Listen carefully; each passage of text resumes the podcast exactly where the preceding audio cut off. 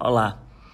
Pelo visto, a pandemia do novo coronavírus acabou e o nome da vacina é campanha eleitoral. Eu estou assustado com os inúmeros vídeos e fotos que tenho recebido de cidades interioranas cuja política e ano de escolha de prefeito e vereadores se torna pulsante, mas ao mesmo tempo irracional. Será que as 131 mil pessoas morreram por nada?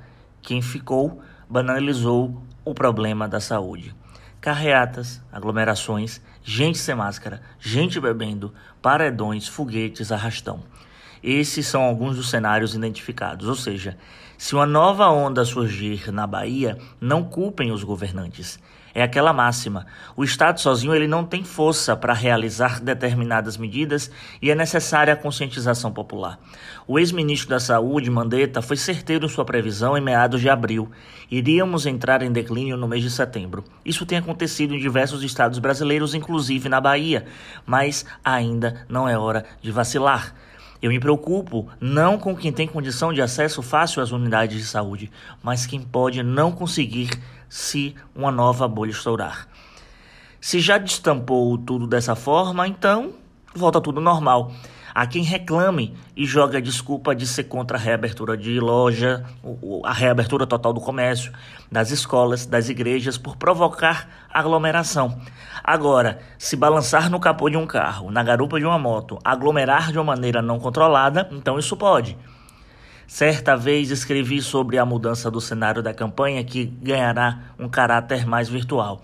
Cheguei até pouco tempo comentar em meu perfil no Twitter o seguinte: quem me conhece sabe que amo campanhas eleitorais. Neste ano sigo desolado com essa nova forma de fazer política. As convenções, uma frieza, pedras de gelo. Em cidades do interior ainda vejo mobilizações, mas não com o mesmo vigor de quatro anos atrás.